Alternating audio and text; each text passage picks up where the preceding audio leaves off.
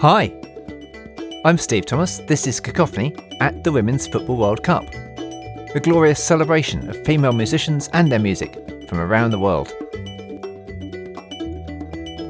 We're turning the spotlight on England with rich and sumptuous music chosen by composer Roxanna Panufnik. I was really pleased when Roxanna Panufnik, one of the country's top composers, agreed to join us for Cacophony's Women's World Cup of Classical Music.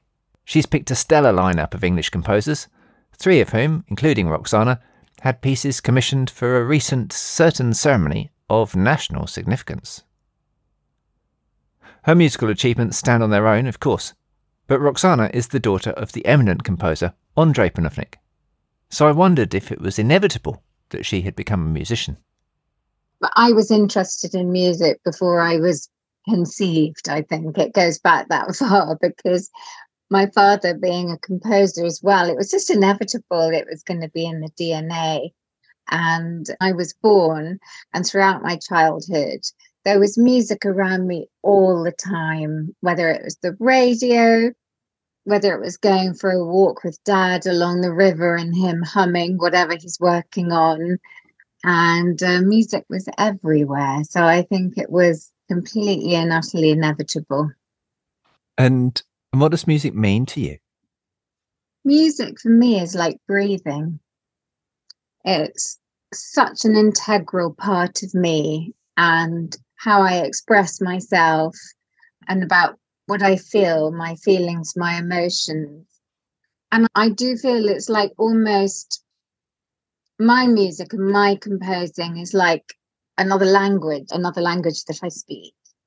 It's very much physically and men- as well as mentally part of me. Is there a spiritual component? I always I think of your music as being very spiritual, and the music that you've chosen has a strong spiritual element to it too. Yes, music and spiritual music, of course, is incredibly important to me. But I didn't become religious or practicing Catholic until my early 20s. That very much came later. But my sort of priority really is the spiritual music that I write and also my interfaith work. So that's incredibly important as well.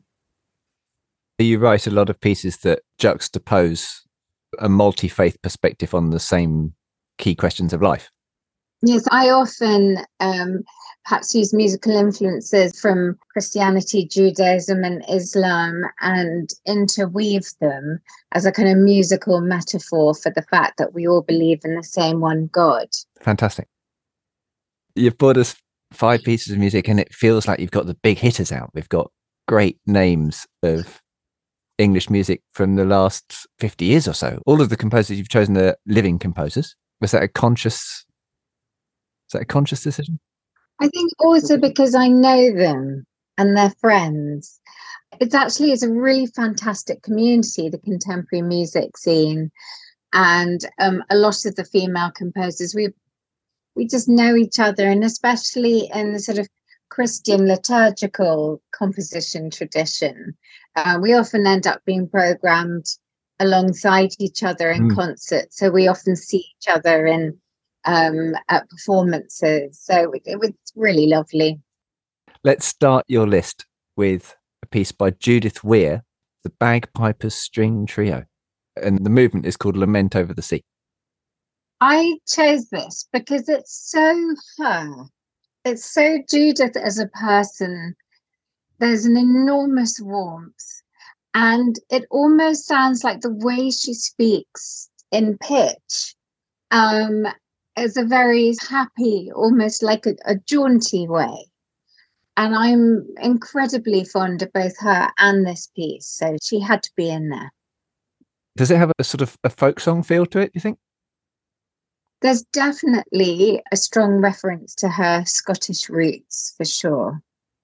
But she's lived in London for a long time, so she's qualified for England for these purposes of the World Cup of classical music.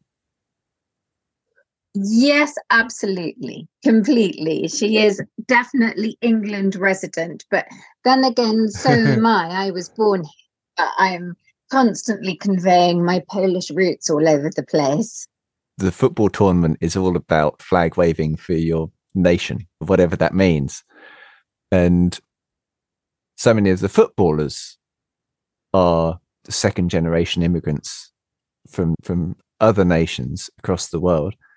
And so it is with music. I find with all of these conversations that we're dealing with composers who are resident or have moved away and the universality of music and the, the spuriousness of this game that we're playing really comes through. Judith Weir is master of the King's music. She is. She is, and what a great master of the King's music she's been. She's written some beautiful mm. pieces, her piece at the late Queen's funeral, and I loved her orchestral piece just before the coronation. I love everything she does.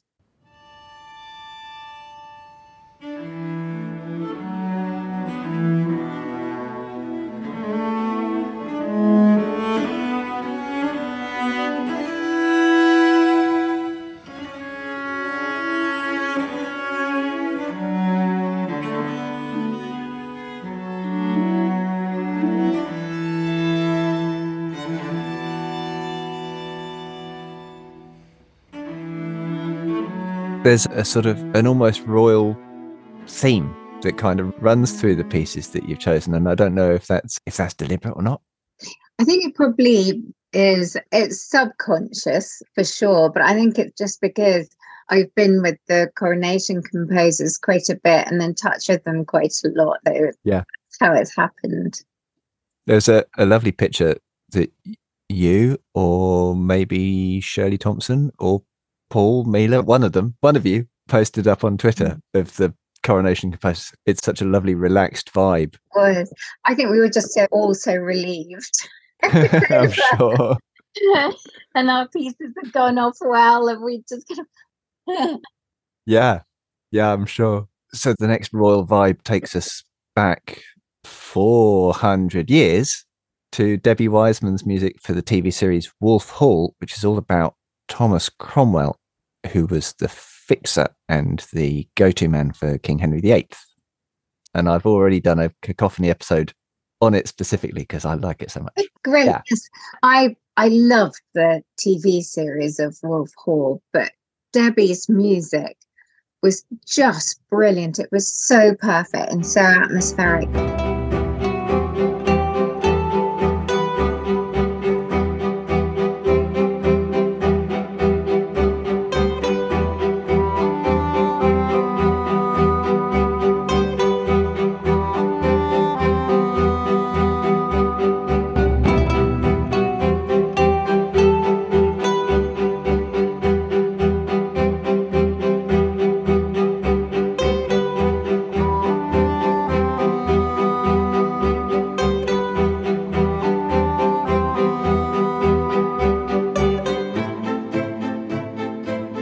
Love the way with this main theme. It sounds very business-like and right, we've got to get to business. And that was Cromwell, mm. wasn't it? He was always on business and getting from one place to another and like a puppeteer moving all these people around. And I thought it was absolutely perfect, spot on. And her music for a more recent Channel 4 TV series called The Undeclared War was absolutely brilliant also and she used some russian folk singers and folk music in it and it was absolutely beautiful. But i'm really sad that it's not available. I definitely recommend it. She's just brilliant at what she does debbie. The final three pieces are from you from judith bingham and cecilia mcdowall and they're all vocal works. Let's start with judith bingham so I first met Judith Bingham when we did a garland for Linda, which must be nearly 30 years ago now. It was a selection of pieces, choral pieces commissioned um, in memory of Linda McCartney, Paul McCartney's wife, who died of cancer, and it was in aid of a cancer charity. There were sort of seven or eight of us, maybe slightly more, who were commissioned to write short pieces to make a a garland, a choral garland.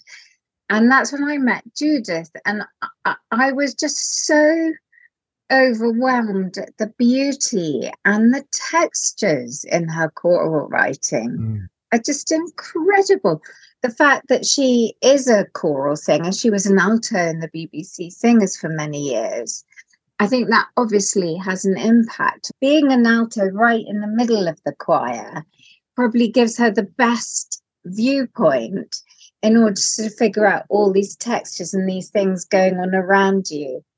And it's magical. We should say something about the BBC Singers because the BBC Singers are 99 years old and they're, they're the country's only full time professional choir. And they're in severe danger of being wiped out, which would be pretty shocking. I'm very happy to see that actually they aren't longer. Um, there was such an uproar when that happened. I think there was a petition that got over 150,000 signatures. It became very apparent to the BBC that they'd made a mistake, and I'm delighted that they've done somewhat of a U turn. I don't know exactly what they're going to do, but I'm very happy to see that there is a reprieve and that they'll be with us still for a bit longer, hopefully, a lot longer. Yeah, I hope so. Hope so. Uh, the piece that you've chosen by Judith Bingham is The Darkness is No Darkness, which is based on the Old Testament Psalm 139. Yeah, it's just, it's such a comforting title, isn't it? I had to choose it. In all of these pieces, there's such kind of richness and complexity mm. to the vocal singing. Mm. Yeah, but that's what I love, and that's what I love to do. And so I think that's probably why it appeals to me.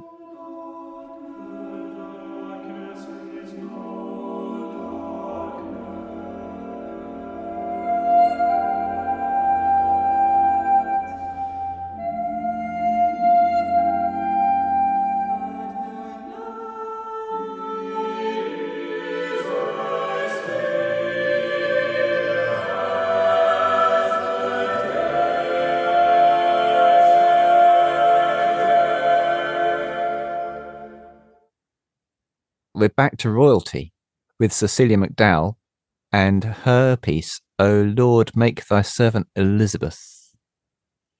It's the same text that William Byrd set for Queen Elizabeth I, again, back 400 years ago.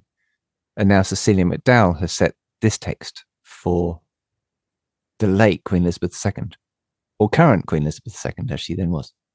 Absolutely. This was a, a Platinum Jubilee project with the Genesis Foundation and the 16. And again, it's obviously it's very beautiful textures and it has a harp. And it really is one of my favorite combinations, harp and voices. And I'm not saying this because I'm biased because I'm an ex-harpist. But Oh, are um, you? I didn't know I didn't know. Yes. When I was at the Royal Academy of Music, my first study was composition and my second study was harp. And the idea was that when I graduated, I would be an orchestral harpist to support my composing. But sadly, I got terrible tendon troubles in my hands because they're just too small for the harp, which looks a lot more delicate than it really is. It, it involves quite large, strong movements and rotating movements in your thumbs. It's always such a treat to hear it in things, and especially with voices. And Cecilia uses it here to fantastic effect. I have to say that actually, when my plans to be an orchestral harpist fell through, I wasn't 100% disappointed. The thing about the harp is that every time you practice it every day, you have to tune all those strings before you can even get cracking on your pieces or even exercises. It's not an easy instrument to be living with and living through, but it is absolutely beautiful. So I do write for it as much as I can. There's always been harps associated with the royal family because there's always been a royal harpist, hasn't there?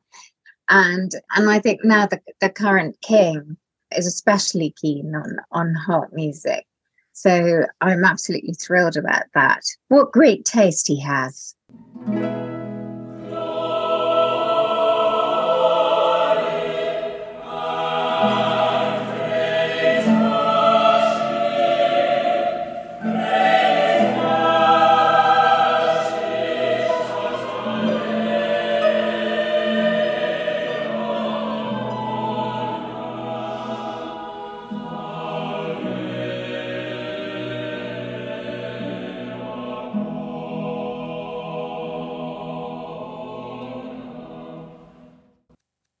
We finish with your piece, Zen Love Song, which is another piece for choir and one instrument.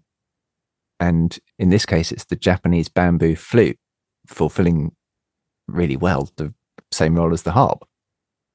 Yes. Oh, it's such a beautiful, evocative sound, the shakuhachi. And one that, even if you don't know a lot about music, instantly conjures up Japan and the East. It's got very strong identity and it's just so beautiful. And Kiku Day, who's playing the shakuhachi in this, commissioned a piece for choir in shakuhachi quite a long time ago, 20 something years ago, I think. But the slow movement Zen love song took off on its own. It's just such a beautiful instrument.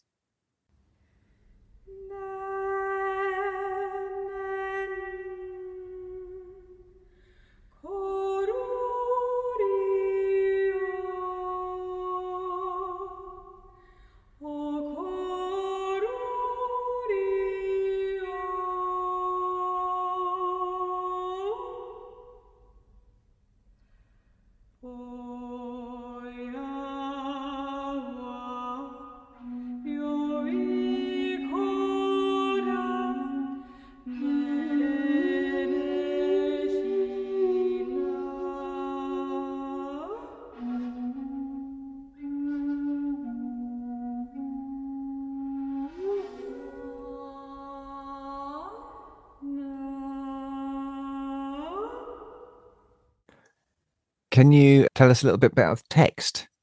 Yes. So the text is by 15th century Zen master Ikkyu Sojun. And it's about somebody having lost the person they loved, but we don't know why, but they've been left. But I use this gorgeous old traditional Japanese lullaby. And that is about a young boy who's devastated because his nursemaid's been sent away. And feeling that sort of haunting feeling of having loved and lost in both the, the lullaby and Ikkyu Sojun's words. Um, was, so there's two things going on at the same time? Yes, but it's both about love and, and losing the person you love and it's just a, it's a beautiful sound world japanese music. So it was such a joy to to work in that. Yeah it's a beautiful piece. All the pieces that you've given us are so atmospheric and rich and full. It's a really satisfying listen to all of the music you've given us. Good i'm so pleased. We're done. That was Yay. thank you so much. Yay indeed that was Roxanna Panufnik giving us the story behind her choices of the music that's playing for England in the Women's World Cup of Classical Music, now underway. You can hear all of the pieces in full in the playlist. Click on the link in the podcast show notes. Join us for more insights from leading female artists and to play along with the Women's World Cup of Classical Music at cacophonyonline.com or by following the podcast. Also in the show notes, you'll find other ways to support the event either with a cash contribution or by sharing the podcast widely. Both are much appreciated and kind of necessary to get the message out to as many people as possible. Come back for more next time, and thanks for listening.